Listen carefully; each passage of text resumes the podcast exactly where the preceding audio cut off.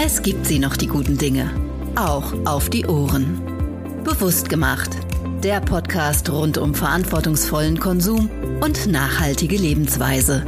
Ein Produkt der Manufaktum-Gruppe.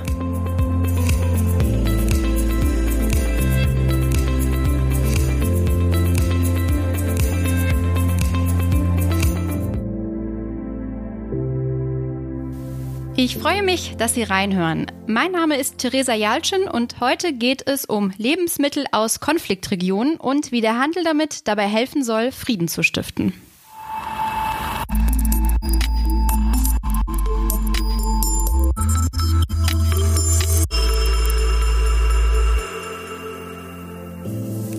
Safran aus Afghanistan, Tee und Kaffee aus Myanmar oder Weizen aus Palästina. Mit seinen ausgewählten Produkten möchte das Berliner Unternehmen Conflict Food nicht nur Menschen in Krisenregionen eine neue wirtschaftliche Perspektive eröffnen, sondern auch bei seinen Kunden und Kundinnen ein Bewusstsein für jene Länder und Kulturen schaffen, die wir gemeinhin nur über die dort herrschenden Kriege und Konflikte definieren.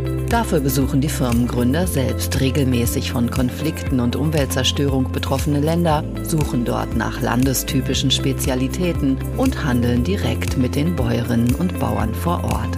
Sie sind überzeugt davon, dass bewusst gestalteter Konsum eine starke politische Macht entfalten kann, Fluchtursachen wirksam bekämpft und den Menschen vor Ort eine friedvolle Zukunft ermöglicht. Conflict Food setzt damit dort an, wo klassische Entwicklungshilfe oft an ihre Grenzen stößt und fördert mit einem fairen direkten Handel auf Augenhöhe die Selbstständigkeit sowie Selbstwirksamkeit seiner Handelspartner. Mit einer eigens kreierten Zeitung in jeder Packung, die sowohl über den herrschenden Konflikt informiert, als auch über das Leben und die Esskultur in den jeweiligen Herstellungsländern, möchte das Unternehmen den Menschen hinter seinen Produkten zudem eine eigene Stimme geben, Verständnis für die globalen Zusammenhänge erzeugen und helfen helfen, zumindest die Grenzen in unseren Köpfen zu überwinden.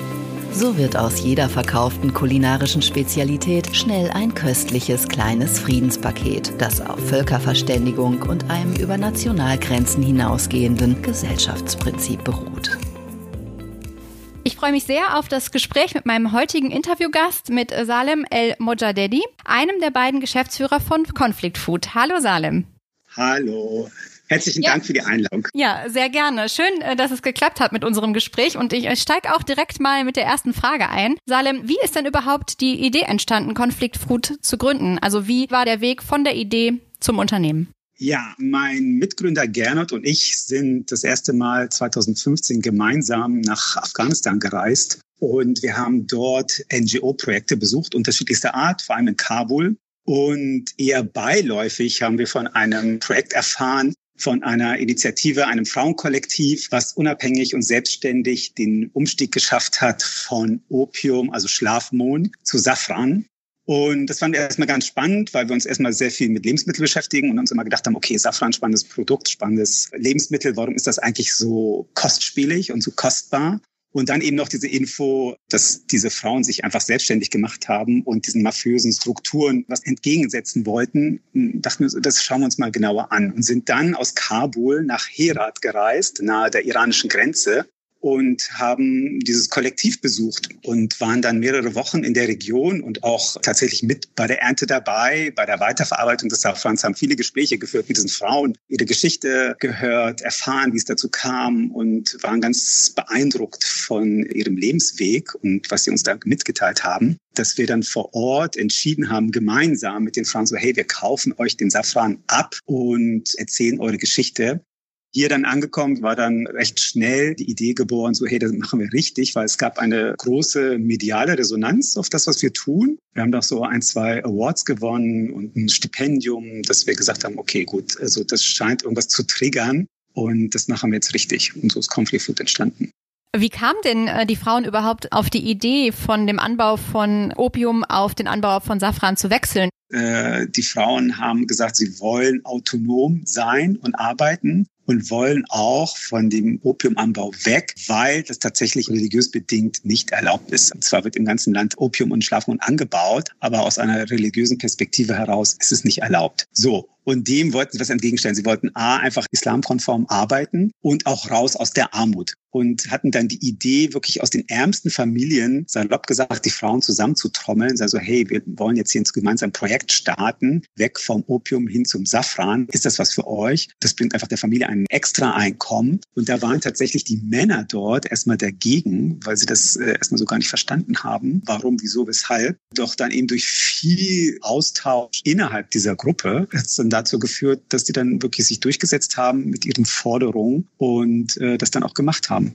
Also zu dem gibt es eigentlich noch viel mehr zu sagen, aber ich glaube, das wird echt den Rahmen sprengen. Man muss ja auch dazu sagen, Afghanistan baut ja fast 90 Prozent des weltweiten Opiums illegal an. Mhm. Aber es gibt ja Länder, die das legal anbauen. Türkei, Australien, Frankreich, Spanien, Ungarn und ich glaube auch Kanada und so, die dürfen das alle legal. Afghanistan hat einfach diese Konzession nicht. Und es gibt ein Gremium in der UN, die das einfach entscheidet, wer die Lizenz bekommt, Opium legal anzubauen, einfach für die Pharmaindustrie oder eben nicht. Und Ach. Afghanistan wird es einfach nicht gegeben aus wirtschaftlichen Gründen, weil wenn nämlich Afghanistan diese Lizenz bekommen würde, würde das im Umkehrschluss bedeuten, dass die andere einfach weniger Gewinne machen, was absurd ist. Und so wird das natürlich nicht kommuniziert. Weil sie würden sagen, ja, nee, ist ja dann viel zu viel und irgendwie wohin damit und keine Ahnung. Was dann aber auch wieder vergessen wird, 80 Prozent der Opioide, die dann einfach in diesen Medikamenten landen, landen, wird ja auch wieder vom globalen Norden konsumiert. Das heißt einfach, ein Großteil der Weltbevölkerung hat einfach keinen Zugang zu Medikamenten. Also könnte man eigentlich Afghanistan diese Lizenz geben, mhm. dann ist es sofort weg aus der Illegalität und aus der Kriminalität und sofort könnten diese Mittel einfach verwendet werden für Medikamente in anderen Ländern. Aber das ist, ja, ist alles ein Politikum. Ich finde, gerade bei dem Thema merkt man dann halt weniger, wie wenig wir halt wissen, weil wir natürlich ein gewisses Bild äh, bekommen, was uns präsentiert wird und diese ganzen Informationen hat man halt einfach nicht. Ja, und man muss auch noch dazu sagen, der Bauer am Ende, das ist vergessen auch viele, man denkt immer so, oh, die machen sich da die Taschen voll. So ist es ja nicht. Der Bauer am Ende bekommt für sein ein Kilo Rohopium ungefähr 300 Dollar. Wenn dieses Produkt über all diese Umwege dann irgendwann in Europa oder in den USA landet, hat das einen Marktwert zwischen 40 und 60.000 Dollar. Mhm. Also der Bauer in Afghanistan hat gar nichts davon, wenn man es so sieht. Und dann ist eigentlich wieder Safran viel spannender, weil äh, eben das einen viel höheren Ertrag hat. Man muss einfach nur ein paar Jahre durchhalten, weil im ersten Jahr ist einfach wenig Ertrag, aber im zweiten, dritten, vierten Jahr werden die Erträge immer mehr. Und das ist dann viel spannender dann auch langfristig für den Bauern und für die Bäuerin. Aber da muss man erstmal hinkommen. Man kann jetzt auch nicht sagen, so, okay, wir verbieten jetzt den Opiumanbau und aus die Maus und dann. Also dann sind einfach viele Menschen vor Ort, stehen dann vor dem Existenziellen aus. Man muss ja eine Alternative anbieten. Hm. Aber ist es dann so, dass ihr mit euren Projekten oder auch andere NGOs, dass ihr das auch quasi mit denen bewirken könnt, dass die dann durchhalten können, weil es vielleicht finanzielle Unterstützung gibt? Die haben auch schon vorher auf dem lokalen Markt verkauft. ist ja nicht so, dass sie jetzt irgendwie total abhängig von uns sind. Das wollen wir ja auch gar nicht. Sollen jetzt nicht von einer einen Abhängigkeit in die nächste geraten und irgendwo auf einmal bricht jetzt der deutsche Markt weg und dann ist irgendwie alles noch schlimmer. Wir sind so ein bisschen so die Ersten, die das dann hierher bringen, aber wir laden auch andere Unternehmen ein und sagen so hier, jetzt auch gerade beim Biosafran, das können wir in den Mengen gar nicht dann abnehmen in fünf Jahren. Wir sagen zu anderen Unternehmen so, hey, hier gibt's Biosafran, habt ihr nicht Interesse daran und öffnet dafür auch den Markt. Und beim Kaffee genauso. Irgendwann werden die so viel produzieren, dass wir das alleine gar nicht abnehmen können. Das war im ersten Jahr eine Tonne oder eine halbe und jetzt eine und jetzt sind es dieses Jahr zwei. Und dann werden auch unsere Kapazitäten erschöpft sein, dass wir dann sagen, gut, hier auch andere können diesen Kaffee nehmen. Und so streut sich das einfach auch ein bisschen mehr. Und sie verkaufen was im Inland, sie verkaufen was ins Ausland, an die Anrainerstaaten oder einfach nach Europa. Und das ist einfach auch sinnvoll. Mhm. Ihr habt ja eine ganz klare Mission. Vielleicht magst du dazu noch ein bisschen was sagen, was ihr mit eurem Tun denn eigentlich konkret bewirken möchtet. Ja, also tatsächlich haben wir zwei Wirkungsfelder. Es geht jetzt gar nicht in erster Linie darum, irgendwie eine satte Gesellschaft und einen vollgestopften Markt mit weiteren exotischen Lebensmitteln zu füllen. Es geht in erster Linie um Empowerment in den Konfliktregionen, die wir bereisen. Das ist jetzt in diesem Fall Afghanistan, aber auch andere Länder, wie zum Beispiel Myanmar. Und wir möchten einfach der Landbevölkerung neue Märkte eröffnen, damit die einfach selbst eigenverantwortlich in der Wertschöpfung etwas kreieren und nicht zu Almosenempfängerinnen werden. Darum geht es uns. Also wirklich um Empowerment, es gibt spannende Produkte in diesen Ländern zu entdecken, auf die die Leute stolz sind, die eine lange Tradition haben und eine Geschichte. Und wir eröffnen einfach den Markt hier nach Deutschland und verkaufen diese Produkte. Und nicht nur das, weil das ist eben der zweite Wirkungsbereich. Wir möchten einfach mit diesen Produkten zeigen, dass es in diesen Ländern mehr zu entdecken gibt als nur Krieg und Terror oder in Afghanistan Taliban oder Diktaturen, es gibt eben auch eine Kultur und eine Gastfreundschaft und einen Alltag. Und das versuchen wir zu vermitteln mit unseren Produkten. Die sind ja voll bepackt mit ganz vielen Informationen. Wir schreiben ein kleines Journal, führen Interviews und es geht darum, ein Bild zu zeichnen, fernab vom gängigen und medialen Krisenimage dieser Länder. Jetzt seid ihr ja auf Afghanistan eher zufällig gekommen. Wie sucht ihr denn sonst grundsätzlich die Länder aus, in denen ihr tätig seid? Also ich meine, Konfliktregionen gibt's ja doch leider sehr viele auf dieser Welt. Ja, Afghanistan war nicht zufällig. Ich habe ja afghanische Wurzeln und mein Vater hat äh, sehr viel humanitäre Hilfe geleistet, ehrenamtlich in Afghanistan, ist in diversen Vereinen gewesen im Vorstand und hat auch welche gegründet. Insofern habe ich da eine gewisse Vorbelastung, was das Thema anbetrifft. Und diese Reise 2015 gemeinsam mit Gernot war tatsächlich so intendiert, so ich begleite meinen Vater und wir schauen uns gemeinsam diese Projekte an. Das ist unter anderem Kinderheim gewesen, aber auch Wiederaufbauprojekte und, und, und. Dass sich das dann alles so entwickelt, das haben wir überhaupt gar nicht erwartet. Die anderen Länder tatsächlich, die haben uns nicht ausgesucht, die haben uns gefunden. Aber vielleicht nochmal die andere Frage. Es gibt tatsächlich sehr viele Konflikte und ähm, jeder Konflikt an sich ist für die Menschen vor Ort schlimm. Wir haben aber keinen Kriterienkatalog oder einen Leitfaden oder irgendwas, wie ein Konflikt auszusehen hat, damit das dann irgendwie ein Conflict-Food-Produkt wird. Das wäre anmaßend. Tatsächlich sind viele NGOs in unserem Netzwerk, die an uns herangetreten sind. Myanmar haben wir zum Beispiel bereist mit der Welthungerhilfe. Die arbeiten da seit vielen Jahren und unter anderem haben wir dort jetzt Tee aus Myanmar. Wir haben aber auch Kaffee aus Myanmar von einer Ethnie mit dem Namen Aka. Die Akas bauen auch Opium an, sind auch stark von Abwanderung bedroht und auch von einer gewissen Perspektivlosigkeit. Und die bauen wirklich ganz fantastischen Spezialitätenkaffee an, den führen wir auch. Und äh, Israel und Palästina haben wir bereist. Es war auf Einladung von Friedensaktivisten, die uns nach Bethlehem eingeladen haben. Und so sind diese Projekte entstanden, auch Mosambik und Kambodscha. Das sind auch Projekte und Produkte, auf die wir nicht selbst gestoßen sind. Und ich finde es halt spannend, dass unser Netzwerk weiter wächst und wir einfach auf so viele neue, tolle Themen und Geschichten hingewiesen werden. Und sofern das in unseren Ressourcen liegt, versuchen wir das auch umzusetzen. Wie müssen wir uns das vorstellen? Bekommt ihr dann den Hinweis und dann reist ihr dorthin? Werdet ihr dann dort mit offenen Armen empfangen? Ich meine, die Menschen erleben da Krisensituationen, die erleben Krieg. Wie ist da so der erste Kontakt? Die Projekte gibt's ja schon. Und unterschiedlichste Organisationen helfen den Menschen vor Ort, das Ganze einfach weiterzuführen, entweder zu professionalisieren oder eine erste Starthilfe zu leisten, weil oftmals wissen die ja selber schon seit langen Zeiten und Generationen, wie man was am besten anbaut. Also das ist schon alles vor Ort und über den Kontakt der NGOs oder dem Netzwerk werden ja so die ersten Hallo und wie geht's und äh, Vorstellungsmaßnahmen getroffen. Nichtsdestotrotz müssen wir uns sehr intensiv auch mit den Ländern beschäftigen. Also in Afghanistan, klar, kenne ich natürlich, wie die Situation ist. Und in Myanmar zum Beispiel, da kannte ich gar nicht die Geschichte. Da muss man sich erstmal so einfuchsen und recherchieren. Wie ist überhaupt die politische Lage? Wie ist die Historie? Und, und, und. Das gibt uns ja dann auch eine gewisse Sicherheit, um sich zu bewegen, aber immer auch mit größtmöglichem Respekt und vor allem auch Empathie gerade jetzt am Beispiel von Afghanistan, ich meine, das Land befindet sich seit vier Jahrzehnten in einem Kriegszustand. Also begonnen mit der UdSSR, dann gab es Bürgerkrieg, dann die Taliban, dann die westlichen Alliierten, die auch gewütet haben. Das zeichnet natürlich Bevölkerung. Und das ist auch schwierig und man kommt auch sehr oft an seine Grenzen und fragt sich manchmal, oh, was mache ich eigentlich? Bewirkt das überhaupt irgendwas?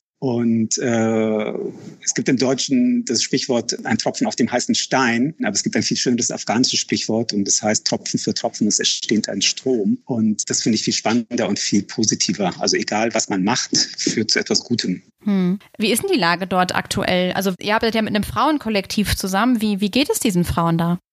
Also vielleicht vorweg, die Taliban waren immer präsent, einfach nur nicht an der Macht. Also das Land war ja schon zum großen Teilen unter der Einfluss der Taliban. Die Regierung, die jetzt abgesetzt wurde, hat im Grunde genommen nur in den Großstädten wirken können, aber die Provinz war schon immer unter dem Einfluss der Taliban. So, nichtsdestotrotz hat sich das natürlich jetzt alles noch stark geändert für die Frauen. Also die Frauen haben die Ernte dieses Jahr nicht selbst eingefahren, sondern die Männer wurden auf die Felder geschickt, also die Ehemänner oder die Brüder oder die schon erwachsenen Kinder, weil es seitens der Taliban nicht erlaubt war, für die Frauen auf das Feld zu gehen und das abzuernten das Prozessieren des Safrans, die Blüten öffnen, die Safranfäden trocknen. Das lag immer noch in der Verantwortung der Frauen, aber sie durften nicht aufs Feld. Also insofern ist das schon mal eine massive Einschränkung. Nichtsdestotrotz konnten wir jetzt auch schon nach der Machtergreifung der Taliban ein Projekt anmelden bei den lokalen Behörden. Und zwar switchen wir ja jetzt um auf Biosafran. Das heißt, mit Hilfe mhm. einer NGO sind wir dabei, jetzt in einem Fünfjahresprojekt das Ganze umzustellen auf Bio und erreichen damit hoffentlich bis zu 2500 Bäuerinnen und Bauern. Mhm. Wie könnt ihr denn eigentlich bei all diesen Widrigkeiten, die dann da herrschen, eigentlich garantieren, dass ihr die Produkte auch bekommt, beziehungsweise dass ihr auch eine gleichbleibende Produktqualität habt? Ähm, die ersten Male haben wir tatsächlich das Produkt Safran, was ja grammweise verkauft wird, in unserem Handgepäck transportiert. Und wir wussten selber nicht so ganz genau, wie wir das einfach machen sollen. Und äh, haben dann hier auch beim Zoll angerufen. Und wir haben dreimal angerufen und irgendwie vier verschiedene Antworten bekommen. Und dann waren wir hier beim Zoll in Berlin und die haben gefragt, haben zu verzollen wir so ja ein paar Kilo Safran. Und die waren erstmal so ganz überfordert. Also, okay, das hatten wir ja noch gar nicht. Und dann wurde das ordnungsgemäß verzollt, beziehungsweise Einfuhrumsatzsteuer bezahlt. Und dann beim zweiten Mal haben es genauso gemacht. Und dann haben wir uns schicken lassen, ganz normal mit einem Kurierdienst. Was erwartet sich jetzt natürlich sehr schwierig, weil ja Sanktionen auferlegt sind. Und jetzt müssen wir mal gucken, ob wir das über den Landweg nach Pakistan bekommen, von dort aus hierher. Und bei Myanmar ist es ähnlich. Der Militärputsch Anfang letzten Jahres hat dazu geführt, dass vieles im Umbruch ist zum Negativen und dass es auch die Bewegung des zivilen Ungehorsams gibt seitens der Zivilbevölkerung, was dazu führt, dass vieles auch lahmgelegt wurde. Also einmal durch diese Bewegung, aber eben auch durch Corona. Und Corona hat ja eh gezeigt, wie fragil eigentlich die Strukturen weltweit sind und wie viele Abhängigkeiten einfach existieren. Und wir müssen einfach genau schauen, wie kriegen wir die Lieferketten hin und wie kann man das verbessern. Ich kann mich erinnern, vor ein paar Jahren war ja dieses Frachterunglück im Suezkanal. Wahrscheinlich wussten viele noch nicht mal, wo überhaupt der Suezkanal liegt, aber dann haben sie auf einmal gesehen, ah, okay, das betrifft mich auch. Und das ist das. Alles hängt zusammen. Da muss man einfach drauf schauen und überlegen, okay, was tue ich hier, was tun andere und welchen Einfluss hat mein Wirken vor allem im globalen Süden und vor allem auch in Sachen Konsum. Ja, du sagst es gerade so schön, ne? Also Konsum verändert die Welt. Das ist ja auch der Satz, der bei euch auf der Startseite eurer Website steht. Das klingt vielleicht im ersten Moment pathetisch, aber es steckt halt Wahrheit auf ganz unterschiedlichen Ebenen darin. Was bedeutet dieser Satz für dich persönlich? Ja, also Konsum kann ganz wunderbare Folgen haben auf mich und meine Mitmenschen und auf meine Umwelt, aber Konsum kann auch ganz katastrophale Folgen mit sich ziehen. Und da sind wir uns oft nicht darüber bewusst und kaufen dann hier ein, ganz blind, Hauptsache billig und machen uns gar keine Gedanken darüber, wer am Ende den Rest der Rechnung eigentlich trägt. Und das sind dann eben oftmals Menschen im globalen Süden oder das Ganze ist auf Kosten der Umwelt. Und das muss man immer wieder sich vor Augen führen, dass ich bewusster konsumiere. Und dabei geht es gar nicht darum zu verzichten, sondern einfach vielleicht mit mehr Dankbarkeit und mehr Wertschätzung den Produkten gegenüberstehen und sagen so, ah, okay, wo kommt das eigentlich genau her und wie ist dieses Produkt eigentlich entstanden und ist das überhaupt ethisch vertretbar? Und insofern sollte sich jeder einfach darüber im Klaren werden, was ist meine Rolle im System, was kann ich Ungleichheit, Ausbeutung und Umweltzerstörung entgegensetzen. Und jeder kann das tun im Rahmen seiner Möglichkeiten. Das muss ja nicht ganz groß sein und nicht jeder muss gleich irgendwie Sozialunternehmer werden oder eine Firma gründen, sondern das kann man erstmal im Kleinen tun, für sich, für seine Familie, seine Freunde oder dann einfach weitergesteckt für die Gesellschaft. Ja, ich habe äh, gesehen, es gibt da ja auch noch einen Verein, der mit euch zusammenhängt. Cultivating Peace. Äh, vielleicht magst du dazu noch ein bisschen was sagen. Was hat es damit auf sich? Ja, Cultivating Peace haben wir gegründet fast zeitgleich mit Conflict Food. Und die Idee war und ist nach wie vor auch bildungspolitische Arbeit zu leisten. Das tun wir natürlich ein Stück weit auch mit Conflict Food. Ich habe ja gesagt, wir haben dieses Journal, was wir den Produkten beilegen, einen ausführlichen Blog und Newsletter. Doch mit dem Verein setzen wir auch Projekte um, also wirklich Events und schauen dann etwas genauer in die Länder. Zwei große Veranstaltungen, einmal dann Club Kabul. Das war so ein zweitägiges Food Festival hier in Berlin-Kreuzberg. Und da hatten wir wirklich viele tausend Besucher, auch allein bei uns an unserem Stand haben Workshops gehalten und Vorträge. Es gab eine Fotoausstellung, es gab Live-Schaltung zu den Menschen nach Afghanistan. Und ja, so kam es zu einem Austausch. Und ähnlich auch mal in Myanmar hatten wir auch ein Forum, wo wir unterschiedliche Akteure eingeladen haben und äh, einfach mal einen Blick auf Myanmar geworfen haben, so wie ist die politische Lage. Darum geht es uns in erster Linie. Bildungspolitische Arbeit leisten, Aufklärungsarbeit leisten, Wissen vermitteln, ohne jetzt den Zeigefinger zu erheben und sagen so, ah, du, du, du, Lehrerinnen mögen mir das jetzt verzeihen, aber wir wollen auch nicht oberlehrerhaft wirken. Es soll einfach ein lebendiger Austausch erfolgen und wir möchten den Menschen einfach zeigen, es gibt mehr zu entdecken und mehr zu erfahren und mehr auch tatsächlich zu lernen.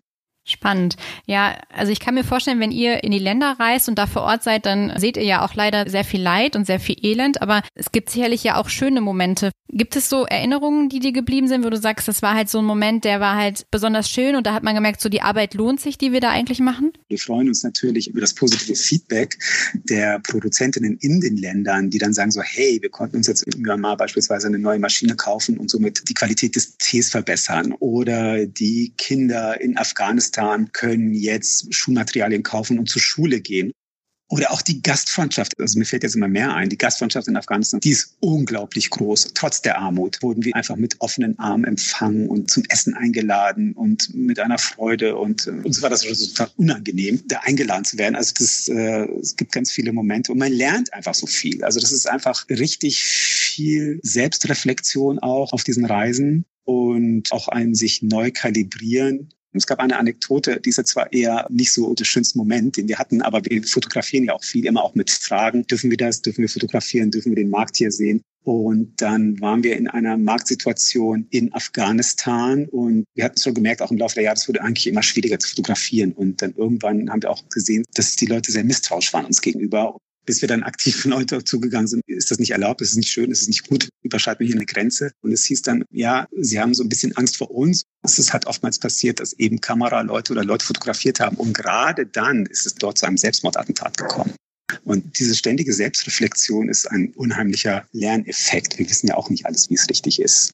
Ja. ja. Aber du hattest noch eine andere Frage und zwar hattest du die äh, gleichbleibende Qualität nochmal angesprochen. Das finde ich nochmal ganz wichtig zu sagen, dass wir nicht die Produkte verkaufen, sondern aus irgendeiner Mitleidsbekundung heraus. Es geht darum, wirklich qualitativ hochwertige Produkte zu verkaufen, die eine lange Geschichte und Tradition haben. Und weil sie so gut sind, dann werden sie nämlich auch immer wieder gekauft. Und das lassen wir hier auch regelmäßig prüfen. Also wir haben hier Tee-Expertinnen, die den Tee verkosten und uns immer wieder bescheinigen, wie gut wirklich dieser Tee ist. Auch der Kaffee, da arbeiten wir hier mit einer Berliner Rösterei zusammen und die haben den Kaffee wirklich als Specialty Coffee eingestuft. Und auch beim Safran lassen wir das hier regelmäßig testen bei einem Labor in Berlin, die uns Bestnoten attestieren. Und das ist uns wichtig, dass wirklich eine hohe Qualität der Produkte vorhanden ist. Magst du uns zum Abschluss unseres Gesprächs vielleicht noch ein bisschen erzählen, was so an zukünftigen Projekten bei euch in der Pipeline ist? Fleur de Sel kommt aus Mosambik zum Ende des Jahres. Mosambik ist ein ganz spannendes Projekt, ein ganz spannendes Land. Und da geht es gar nicht so sehr um irgendwelche politischen oder militärischen Konflikte, sondern vielmehr darum, dass Mosambik zwar mit am wenigsten zum Klimawandel beiträgt, das sind ja eigentlich vorwiegend die Industrienationen, ist aber am stärksten tatsächlich vom Klimawandel betroffen. Und das Thema möchten wir aufmachen. Und was jetzt in den nächsten Wochen tatsächlich schon lanciert wird, ist ein Produkt aus Kambodscha, Kampot Pfeffer von einem Familienunternehmen. Ja, und das wird jetzt in den nächsten Wochen hier zum Verkauf angeboten. Und da geht es auch gar nicht um den äh, militärischen oder politischen Konflikt. Äh, Kambodscha hat ja auch eine ganz, ganz, ganz traurige Geschichte. Rote Khmer, Kommunismus, Pol Pot. Aber in erster Linie geht es darum, dass in Kambodscha fast 90 Prozent des Regenwaldes abgeholzt worden sind für Kautschuk und für die Möbelindustrie.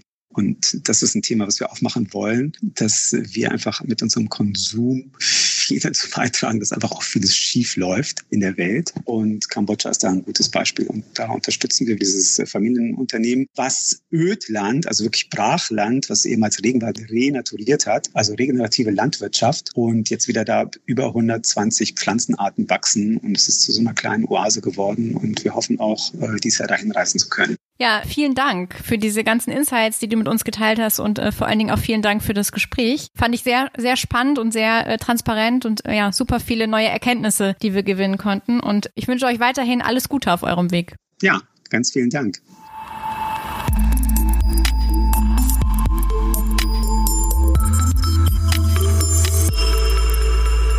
Damit sind wir auch dann am Ende unserer heutigen Episode. Ich äh, freue mich, wenn Sie auch in zwei Wochen wieder reinhören. Dann spreche ich mit Hydrophil und Vivacon Aqua über die wichtige Ressource Wasser. Bis dahin wünsche ich Ihnen alles Gute und leben Sie weiterhin bewusst.